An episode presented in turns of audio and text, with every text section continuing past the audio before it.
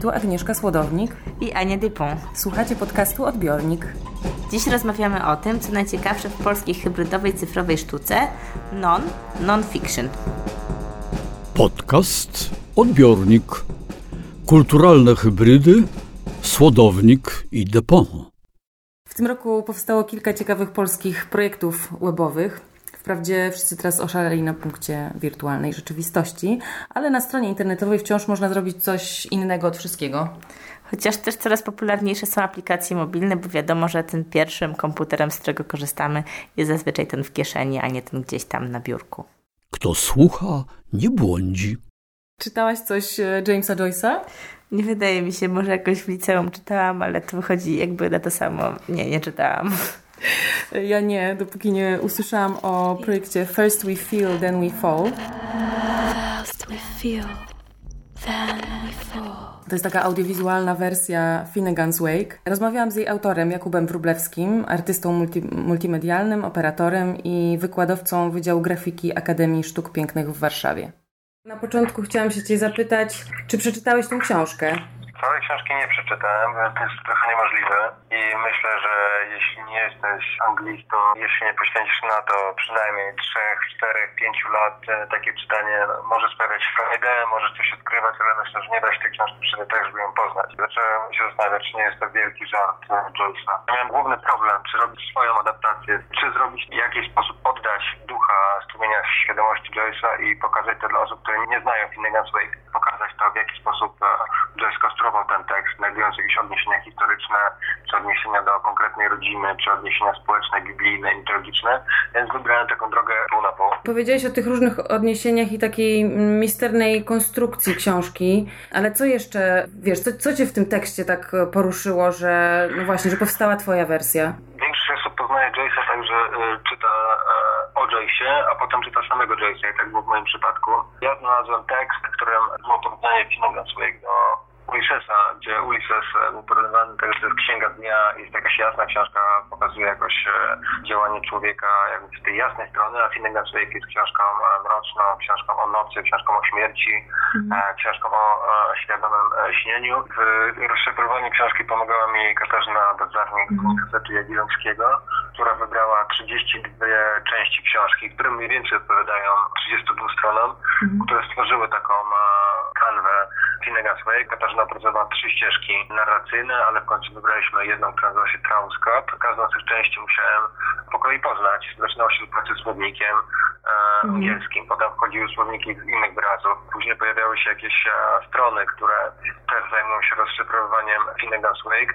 Były te tropy w tekście, tropy wizualne, tropy znaczeniowe, e, jakieś inklinacje dźwiękowe.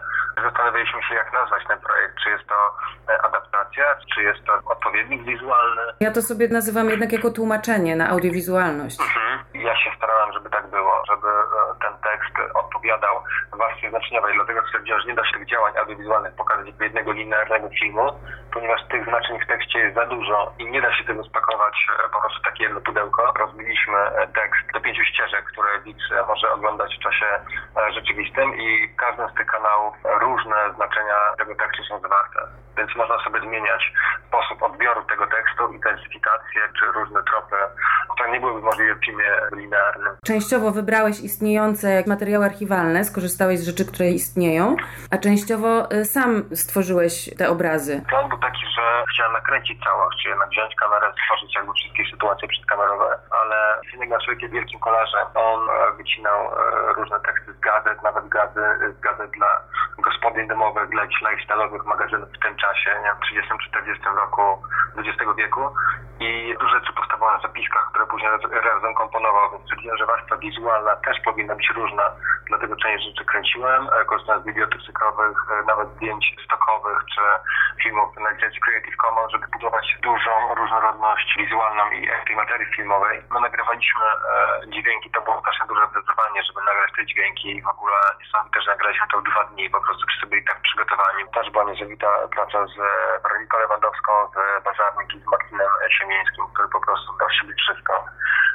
Potrafi czytać po prostu tekst angielski po francusku, jak osoba, która ma akcent francuski, mm. potrafi czytać tekst jak 50-letni facet albo jak 20-letni facet. Wysyłałem ten tekst do profesjonalnych lektorów z prośbą o próbki tekstu i wysłałem tych zapytań około 19, dostałem około 16 próbek i te teksty nie były do słuchania. W ogóle profesjonalni e, native speakerzy nie radzili sobie z tym zupełnie, więc cieszę się, mm. że udało się znaleźć jakąś taką młodą krew. Część osób i te grupy, e, które się zbierają, czytając Pinnego Człowiek, też właśnie opierają się na brzmieniu tych słów. Dziwię się, że nie ma znaczy, dziwię się i się nie dziwię, że nie ma audiobooka. To jest coś, czego można by słuchać jako takiej dźwiękowej halucynacji też. Są ludzie, których poznałem na konferencji Joyce'a w Londynie w tym roku, na tym James Joyce Symposium. E, jest Derek Pale, który ma taki projekt e, Waveforms and Meanings i e, to jest taki open source'owy projekt, gdzie każdy może nadesłać jakby swoją interpretację dźwiękową Finnegan's Wake i oni stworzą z tego taki hiperlinkowy projekt dźwiękowy. Są niesamowici wariaci. Na konferencji w Londynie ci ludzie, którzy zajmują się Joyce'em, to z tak różnych stron interpretują po prostu osobę z historii przecinków, które wstawiał w swoich korektach i w ogóle punktu, jaki ten przecinek był pochylony i kątów, ale niesamowici ludzie, po prostu strasznie pozytywni wariaci. Jakub Wróblewski stworzył swoją adaptację na oryginalnej wersji językowej Joyce'a, ponieważ nie chciał wpaść w taką pułapkę głuchego telefonu i bazować na czymś, na, czyjejś, na czyimś przykładzie. Chciał po prostu sięgnąć do źródła. E, I dla mnie ta wersja, powiedzmy, że anglojęzyczna, jest zupełnie nieprzystępna. Polska natomiast jest bardziej, na tyle na ile Joyce może w ogóle być przystępny. I kiedy spojrzałam na Finneganów tren w tłumaczeniu Krzysztofa Bartnickiego, od razu pomyślałam, że to powinno funkcjonować jako audiobook. Jako taki soczysty, połamany językowy odlot. I wygooglałam, czy nie ma. Audiobooka nie ma. Gdzieś tam przeczytałam, że Justyna Sobolewska sugerowała, że to jest taka książka, którą powinno się czytać w grupie, razem, sobie nawzajem i właśnie na głos. No i totalnie się z tym zgadzam. Myślę, że to powinna być właśnie taka sytuacja grupowa i dźwiękowa. W związku z tym mamy dla Państwa, dla naszych słuchaczy, fragment czytany przez Adama Ferencego. Mgło to było. To znaczy co? Co za mętny sen. Daj mu spać. Ale w kiedym miejscu? Wskaż na ojczęste. Powiedz, gdzie jesteśmy. Tak? No cóż, za nocą nic, a nokty nagą. Za starych, dobrych, wszawych dni, które przeszły, dni, powiemy? Czy ich powiemy? Gdy opiekunowie dzieci mieli baczenie na podwójne łoże, czwórka ich tam stała. Sykomor, czwarta trzwieczna, majoria, minoria, eworsa i fermentarian – z byle churmią błęwiejnej żniwardy, titranicht i tetranox w kiciu kąta.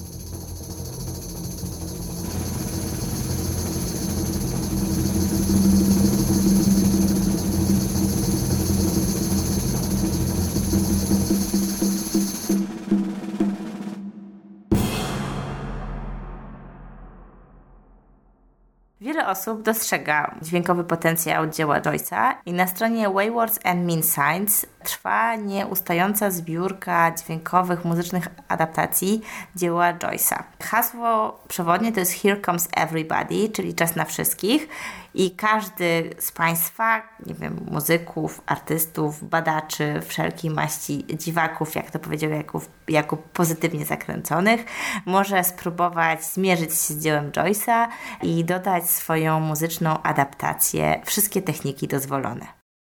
Cisza jak makiem zasiał.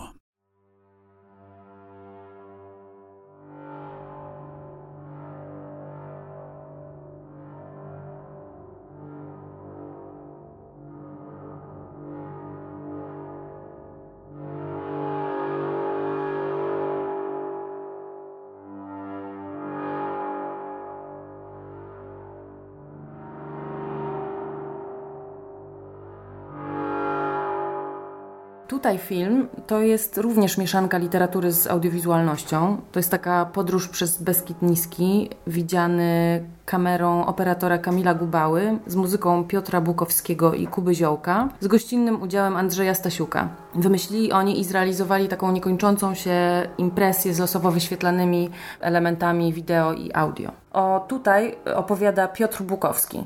Pomysł się wziął się z tego, że Kamil Gubołak, mój bliski przyjaciel, musiał się z czegoś obronić na filmówce, a że jest z Gorlic, zna świetnie te okolice. Powiedział, że chce zrobić coś, co jest jego, trochę o łemkach i obronił się na piątkę. Stwierdziliśmy, że chcemy to dalej kontynuować. Też tak wyszło, że Andrzej Stasiuk był wtedy w Nowołowcu, rozmawialiśmy o tym, jak on pracuje, jak on tworzy. I on mi powiedział rzecz, która mi do tej pory tkwi w głowie. Powiedział, że no to jest bardzo proste, tu nie ma żadnej magii. Z tego, że nie masz bodźców, jesteś odcięty od on wtedy zaczyna tworzyć, zaczyna pisać. Dla mnie ten element nudy, tego, tej, ta repetycja, ta, ta powtarzalność stała się dla nas czymś, co, o, o co się zahaczyliśmy. Padliśmy na pomoc, żeby zrobić, sportretować to, co portretowaliśmy. Nie mieliśmy świadomości. Pocztówkowanie tego jest tak naprawdę pocztówkowaniem czasu, który tam jest trochę inny. Wymyśliłem, żeby zrobić to na zasadzie działania kalejdoskopu jako mechanizm strony. Te obrazy tworzą się poprzez losowanie z każdego worka, czyli z muzyki, z filmu, z tekstu, po jednym elemencie i zestawianie je w różnych kontekstach za każdym razem. Oglądając pierwsze wywołane klisze, przypadkowo zostawialiśmy bardzo różne klipy, które w międzyczasie nagrywaliśmy tam na miejscu. I zauważyliśmy, jak bardzo wiele kontekstów e, rodzi się przy 50 elementach z każdego worka, grubym mówiąc. Ilość permutacji zaczyna bardzo rosnąć w górę. Im więcej dorzucamy do tego elementów, co będziemy robić, tym więcej jakby tych kontekstów być może się, być może się zdarzy. Czyli to jest otwarty projekt? Tak, to będzie, to jest w ogóle sam początek. Tekst, który Stasiuk mhm. E, czyta czy deklamuje, jest e, o tygodniu. Mhm. No i są tam takie nawiązania biblijne, mhm. bo zamiast soboty jest tak. fragment tak, z Biblii tak, o tak, powstaniu, tak. stworzeniu człowieka. Czy, czy Beskid Niski jest boski? Dla mnie, jeżeli jest tam magia, no to magia jest taka, że że nie ma zasięgu, no, na przykład. To jest bardzo dużo dzisiaj. Tak. Dla mnie ta magia polega na tym, że ten obraz, te zapachy były bardzo podobne jak 100 lat temu, może 1000 lat temu. Ja myślałam, że mm, zafascynowała Was pustka. Tak, jest założenie właśnie, to wracając jeszcze do tego, żeby tego, tego człowieka, ten element, kto jest autorem zdjęć, w ogóle bla bla bla, że w ogóle tego, tego nie, nie było. Staramy się nie zaśmiecać. W kwietniu będziemy grać to na żywo. A do tej pory parę razy to robiliśmy i jest to zaskakujące za każdym razem dla nas. Dla Dlaczego? mnie to, bo raz to wychodzi, raz nie. Ale, Dlatego, że to jest improwizacja? Nie do końca, bo nie wiemy, co zobaczymy, nie wiemy, w jakiej kolejności będą te klipy, ale wiemy, o czym one są, po pierwsze. Po drugie, jesteśmy, ja i Kuba tam dosyć często i zaczęli muzyków zapraszamy, którzy tam byli przynajmniej raz, żeby poczuć, że robimy ten sam temat. Jest Andrzej, który jest Andrzejem, więc y, jest też takim ogniwem, który też z dziwne strony czasami pcha.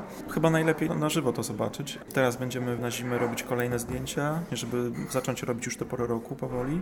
W marcu mamy kolejną sesję z Kubą nagraniową, także tych elementów będziemy cały czas dorzucać. Ja na przykład osobiście chciałem, żeby to nie urosła jakby pocztówka dokładnie o, nie wiem, o czarnym czy o, o wołowcu. Osobiście wierzę, że każdy człowiek ma taki wołowiec gdzieś schowany. Czy to jest właśnie takie miejsce, w którym po prostu jak dobrze się czuję. Nie wiem, czy to jest stary dom, czy domek na wsi, czy coś takiego. Żeby po prostu robić ten aut i przeżywać tam trochę życia, bo to o to chodzi. No.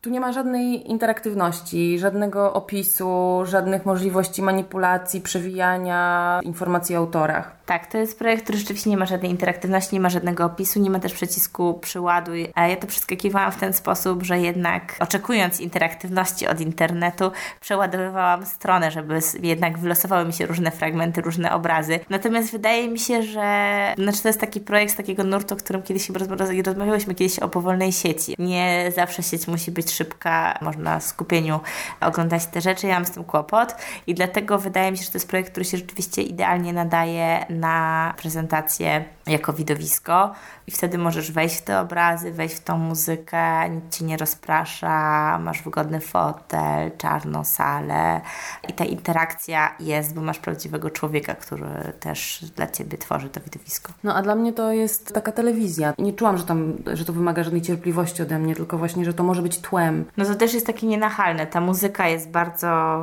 jednostajna, głos możesz się wsłuchiwać, ale też jakby niekoniecznie to nie jest tak, że jest jakaś historia, która się układa i też ta warstwa wizualna, no jest tak, że czarny ekran na środku jest taki obraz z kamery 16 mm, który jest taki też powolny i on płynie i właściwie też masz takie poczucie, że jak odejdziesz na chwilę, to nie jest tak, że coś, że coś stracisz z tej historii, nie?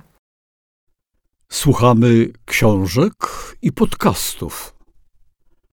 Słyszałaś o czymś takim jak audiobook Superprodukcja? E, tak, jest taka firma, nazywa się Osorno, która robiła m.in. superprodukcję o krzyżakach, też o, ja, o Janie Karskim, e, słuchowisko. A to oni też zrobili audiobooka Jonesbo Karaluchy. Ja w ogóle nie czytam kryminałów. Próbowałam kiedyś e, czytać Raymonda Chandlera i Świetlickiego też, ale jakoś zupełnie nie wchodzi mi ten klimat. A tutaj obejrzałam, wyobraź sobie, filmik reklamowy. Panowała atmosfera przygnębienia, niewiele rozmawiano. Toni Wik osobiście prosiła, żeby Harry przyszedł. Mamy do czynienia z naprawdę fajną książką o dobrym rytmie, o świetnej historii i do tego jeszcze doskonale nadającą się do udźwiękowienia. Po raz pierwszy, myślę, na świecie ktoś robi taką rzecz, że 13 czy 14 godzinny audiobook udźwiękawia dźwiękami z miejsc, w których się akcja książki dzieje filmik zadziałał, ponieważ zakupiłam audiobooka. No i najpierw sobie pomyślałam, że to jest absurdalne, żeby jechać do Bangkoku, żeby nagrywać tam te dźwięki do tła. Wiadomo, że jak koń u Wajdy galopował, to tam dźwiękowiec stukał jakimiś, nie wiem, orzechami kokosowymi o siebie. Myślę, że może miał kopytka.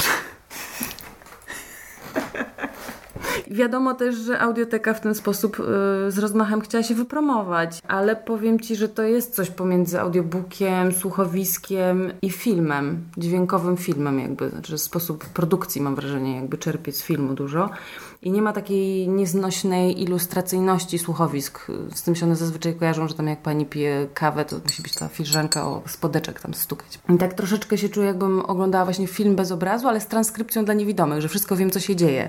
Także przełom uważam, chociaż to jest przełom z 2012 roku, ale y, jest nadzieja dla słuchowisk i dla audiobooków. No i ja z nowości ostatnio słuchałam Tunelu, to jest polskie słuchowisko binauralne. Dźwięk binauralny polega na tym, że się odtwarza sposób, w jaki się słyszy normalnie, czyli ten dźwięk jest w 3D na każde ucho człowiek słyszy inaczej, bo dźwięk najpierw wpada przez prawe, a potem przez lewe albo na odwrót, w zależności od tego, z którego kierunku idzie ten dźwięk, jest przefiltrowany przez głowę, więc można odtworzyć to wrażenie kierunkowości dźwięku i powstało słuchowisko, które właśnie w ten sposób e, jest całe nagrane. Dźwięk binauralny jest wykorzystywany na przykład w wirtualnej rzeczywistości po to, żeby ukierunkować spojrzenie widza. Na razie wyszedł tylko pierwszy odcinek. Trwa kampania, teraz zbierane są pieniądze na wyprodukowanie e, reszty. No ja miałam z tym taki problem, że jest to oczywiście bardzo fajnie zrealizowane, Natomiast e, sama ta historia mnie nie wciągnęła. Znaczy, może ja też nie jestem osobą, która czyta dużo kryminałów, ale po prostu miałam wrażenie, że informacja prasowa na temat tej historii więcej obiecuje niż sama historia, którą słyszę. A jeżeli chodzi w ogóle o słuchanie kryminałów, to mam takie doświadczenie z Miłoszewskim. Słuchałam tego nagrania, tego audiobooka i miałam poczucie, że jest to super takie postmodernistyczne, że te wątki się w ogóle tak ze sobą tak dialogują, że po prostu jest takie nielinearne że wiadomo, wiadomo, kto, właściwie wiadomo, kto zabił od samego początku, ale mimo to ta, ta historia idzie dalej do przodu. W tym momencie, tak jakby w połowie słuchania, raptem pojawiła się taka stopka, jakby podziękowania, kto to wydał. I wtedy się zdałam sprawę z tego, że te wszystkie pliki były zupełnie pomieszane i cały czas słuchałam tej książki nie po kolei. Popatrzmy. Popatrzmy. Popatrzmy. Popatrzmy. No a z nowości są jakieś nowe polskie podcasty? No ja mam e, podcast z własnego podwórka. z podwórka, z własnego dużego pokoju nawet. Michała Szoty, który oprócz tego, że jest grafikiem, jest też moim mężem, tak się składa. Jest też ojcem dziecka, które być może słychać w tym momencie w tle. E, Jeden człowiek, wiele funkcji. Razem z Zagatą Szydłowską zrobili podcast, który się nazywa Popatrzmy. Na razie wyszły dwa odcinki i podcast e, ma trochę inną formułę niż nasz, bo jest po prostu e, rozmową. Znaczy nie to, że nasz nie jest rozmową, ale my też mamy pana Ksewerego na przykład, który jednak czasem przerywa. przerywa. Tymczasem w numerze. Jakub Socha, redaktor działu filmowego w dwutygodnik.com. W najnowszym numerze w dziale filmowym to, co lubimy najbardziej. Kino polskie i kino rumuńskie. Film świetny i film kontrowersyjny. Nagrodzony w Cannes egzamin Krystiana Mungiu. Rzecz o korupcji, desperacji, zawiedzionych nadziejach. Film, od którego naprawdę trudno się oderwać. Świetny film. Ten kontrowersyjny to z kolei nagrodzony za debiut podczas tegorocznego festiwalu w Gdyni egzamin Bartosza Kowalskiego. Rzecz o zbrodni, którą trudno pojąć. Film, który dla jednych jest totalną porażką, a dla drugich udanym nawiązaniem do kina Hanekego czy Ostlunda. W piątek natomiast opublikujemy rozmowę Adama Kruka z Anną Zamecką, autorką głośnego dokumentu Komunia, który zdążył już zdobyć worek nagród na festiwalach w kraju i za granicą. To wszystko w tym numerze, a w następnym, w następnym dwusetnym, czyli jubileuszowym, dział filmowy oddają w ręce Piotra Kowalczyka z muzyki. Autorzy działu filmowego zamieniają się na chwilę w krytyków teatralnych. Będzie w spektaklach z Wrocławia, Poznania i z Warszawy. W sobotę byłem na Matce Courage w reżyserii Michała Zadary. I choć w teatrze raczej nigdy nie bawię się tak dobrze jak w kinie, to wychodzi na to, że będę musiał coś o tym spektaklu napisać. Sam jestem ciekaw, czym się uda. Nie wszystko, na co natrafiłam w tym roku, jednak było genialne. Na warszawskiej jesieni wybrałam się na operę pod tytułem Aaron S. Głównym bohaterem tej y, opery jest Aaron Schwartz, amerykański programista, haker, aktywista. On w 2013 roku popełnił samobójstwo. Był wówczas oskarżony o nielegalne ściągnięcie artykułów naukowych z sieci komputerowej MIT. Nie zakładaj niczego. Ściągnij wszystko. Przez pierwsze 15 minut słuchasz muzyki, która jest bardzo plumkająca, nienarracyjna i oglądasz film autorstwa Normana Leto, który jest jakimś takim renderingiem 3D. Jest to tak świetnie zrobione, że naprawdę przyglądasz się temu z fascynacją i z takim ciągłym badaniem, czy to na pewno jest sztuczne, czy to jednak jest jakaś dokumentacja istniejącej rzeczywistości, jakiegoś modernistycznego, minimalistycznego hotelu, jakiejś dziwnej przestrzeni jasnej, białej, futurystycznej. To budowało dramaturgię. Byłam przekonana, że do, dotrwam do końca, że to jest, to jest wciągające świetne, aż wszedł syntezator mowy puszczony z płyty gramofonowej, więc z jednej strony ten taki najbardziej surowy komputerowy efekt połączony z miękkością czarnej płyty, z takim ciepłem, to zamordowało dramaturgię, która została zbudowana skutecznie. Do tego stopnia, że po pięciu minutach słuchania tekstów e, Schwarza przepuszczonych przez syntezator mowy i przez płytę gramofonową niezrozumiałych też w wielu momentach, bo to jest też niedoskonałe narzędzie.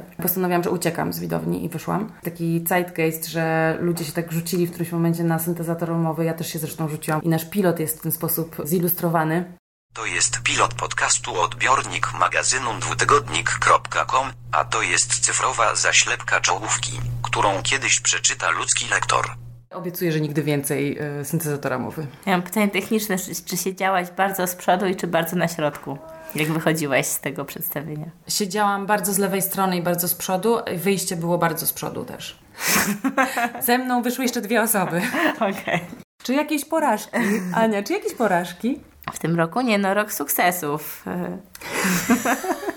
w Twoim życiu wiadomo. Chociaż czasami też życie prywatne bywa wyzwaniem. To prawda. Kącik matki i dziecka. To skoro mowa o życiu prywatnym i analogowym, jako specjalistki od gier i robót domowych, postanowiłyśmy przetestować grę Komma Lika, która jest zupełnie analogowa. To jest e, szwedzka gra wymyślona przez Marię Lochów Food, jeśli dobrze czytam nazwisko, zaprojektowana przez Pasadena Studio. Planszą tej gry jest lodówka, a pionkami, jeśli tak je nazywać, są magnesiki w trzech różnych rozmiarach i w dwóch różnych kolorach. Graczy jest dwóch. Trzy rozmiary magnesów odpowiadają ilości przyznawanych sobie punktów. Za co? Od jednego punkta za pościelenie łóżka czy zmianę pieluchy dziecka, poprzez dwa punkty za przetkanie rur czy zakupy, do czterech punktów maksymalnie za umycie mycie samochodu lub wizytę z psem u weterynarza. Jest jeszcze mnóstwo miejsca, żeby sobie wyznaczyć własną punktację. Można grać określony czas, na przykład tydzień czy miesiąc, albo do wyczerpania się magnesików jednej ze stron. I teraz jaki jest cel? Teoretycznie cel gry jest taki, żeby ze sobą współpracować, żeby na lodówce była taka sama ilość punktów Twoich, jak i osoby, z którą grasz. I w ten sposób układa Ci się jakiś harmonijny, symetryczny obrazek. I po kolorach można poznać, kto wygrywa, jeśli jest dysproporcja. Wygrywa? Na czym polega wygrywanie w takiej grze? Wygrywają obie strony, jeśli jest porówno, bo chodzi o kooperację, a nie o rywalizację. Natomiast my, grając w domu z mężem, szybko doszliśmy do wniosku, że to jest totalna rywalizacja, klasyczne ściganie się, tylko że ze skutkiem pozytywnym dla obu stron, ponieważ kuchnia jest posprzątana, można też się motywować nawzajem, na przykład mówiąc, słuchaj, może zmienisz pieluchę synka, dostaniesz za to jeden punkcik. Poza tym jest w tym przyjemność układania tego obrazka na lodówce. A co układaliście? Wyszedł nam taki statek kosmiczny, bardzo rozbudowany już pod koniec, albo jakiś taki żuk. Wiele pytań się pojawiło podczas tej gry. Czy chodzi o równość, czy chodzi o zadowolenie obu stron? Jeżeli my się umawiamy wewnętrznie, że ja robię czegoś więcej, a mój mąż robi tego mniej, ale jesteśmy tak umówieni i tak jest dla nas ok, no to wtedy ta gra jakby się nie sprawdza, czy ona jakby nic nam nie mówi. Gra została w ogóle wymyślona przez kobiety. Ja mam taką teorię, nie wiem, seksistowską, że tylko kobiety chcą grać w tą grę po to, żeby udowodnić swoim facetom, że robią więcej w domu i że oni powinni się bardziej angażować. Mhm.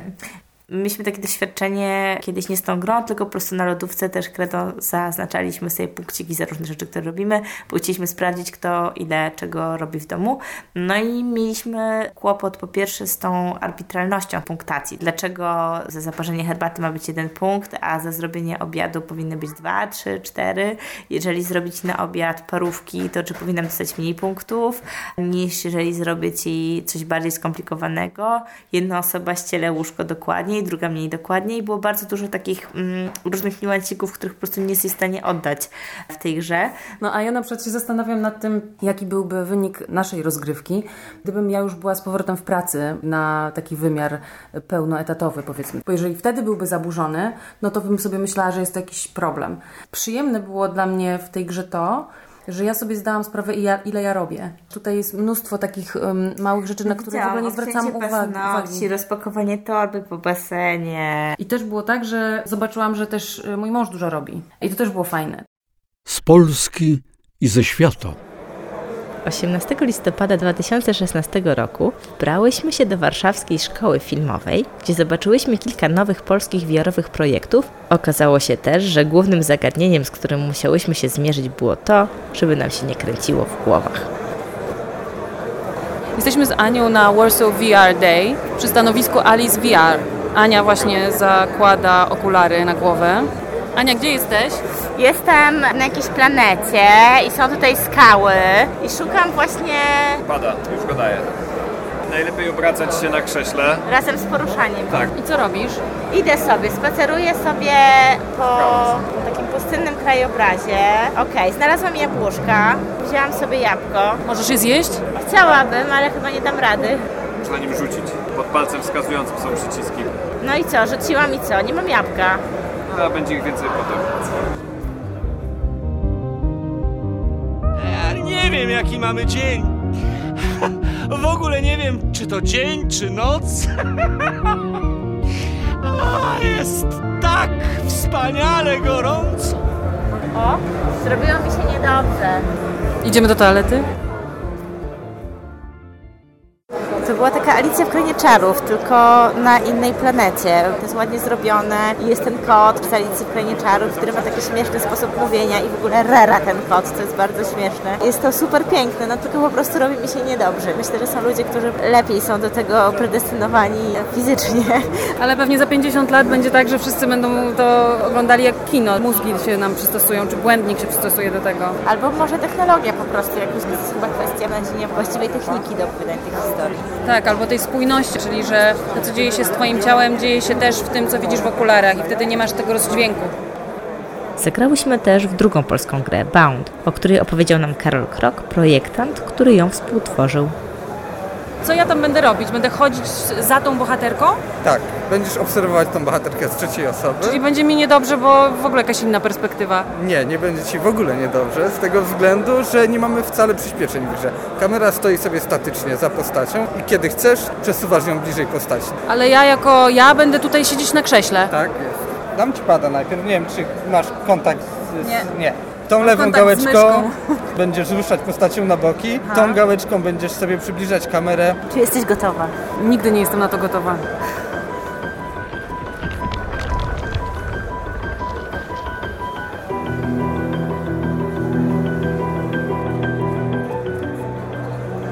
O wow. Co wow? Nade mną czerwone niebo, a ta moja bohaterka, która stoi przede mną, właśnie się rozciąga. Bardzo wysoko sobie rozciągnęła nogę. No i z tego nieba w tej chwili budują się jakieś kształty, tak jakby wieża jakaś. Teraz stoję na, nad pikselowym morzem. No i ta baletnica jakieś piruety przede mną kręci. No dobra, rzucimy się chyba w to morze. No, skacz! W ogóle ta baletnica ma jakieś takie zieloną skórę ma. Różową twarz. Bo w tej grze miał być jakiś element o rodzinie też, oprócz baletnicy? Tak. Bo generalnie, no nie chcę zespoilować generalnie całej fabuły. Nasza gra jest o rodzinie i o tym, co się w rodzinie dzieje, o problemach rodzinie, ale też o miłych miejscach. Czy miałaś takie wrażenie teraz, jak grałaś? No na początku tam się pojawiła tak jakby matka, taka figura matki królowej, potężnej, większej istoty. Natomiast być może jakbym dłużej tam chodziła po tym świecie, to bym znajdowała jakieś rzeczy. Dokładnie tak by było. No dobrze, to wszystko nie przed nami. się niedobrze tym e, heł, hełmem na, hełmem na głowie. A w ogóle to bardzo ładny świat. To jest chyba najfajniejsze w VR, że możesz się przenieść w piękno, w taki piękny świat, który jest zupełnie niemożliwy tutaj. Chociaż ja lubię takie dokumentalne projekty, na przykład, że się przenosisz gdzieś, wiesz, nad morze i że u nas jest zimno i plucha, ja po prostu smażę się na plaży. Ja lubię fikcję, taki mamy podział ról tutaj w podcaście, więc wszystko jest super. Wszystko się zgadza.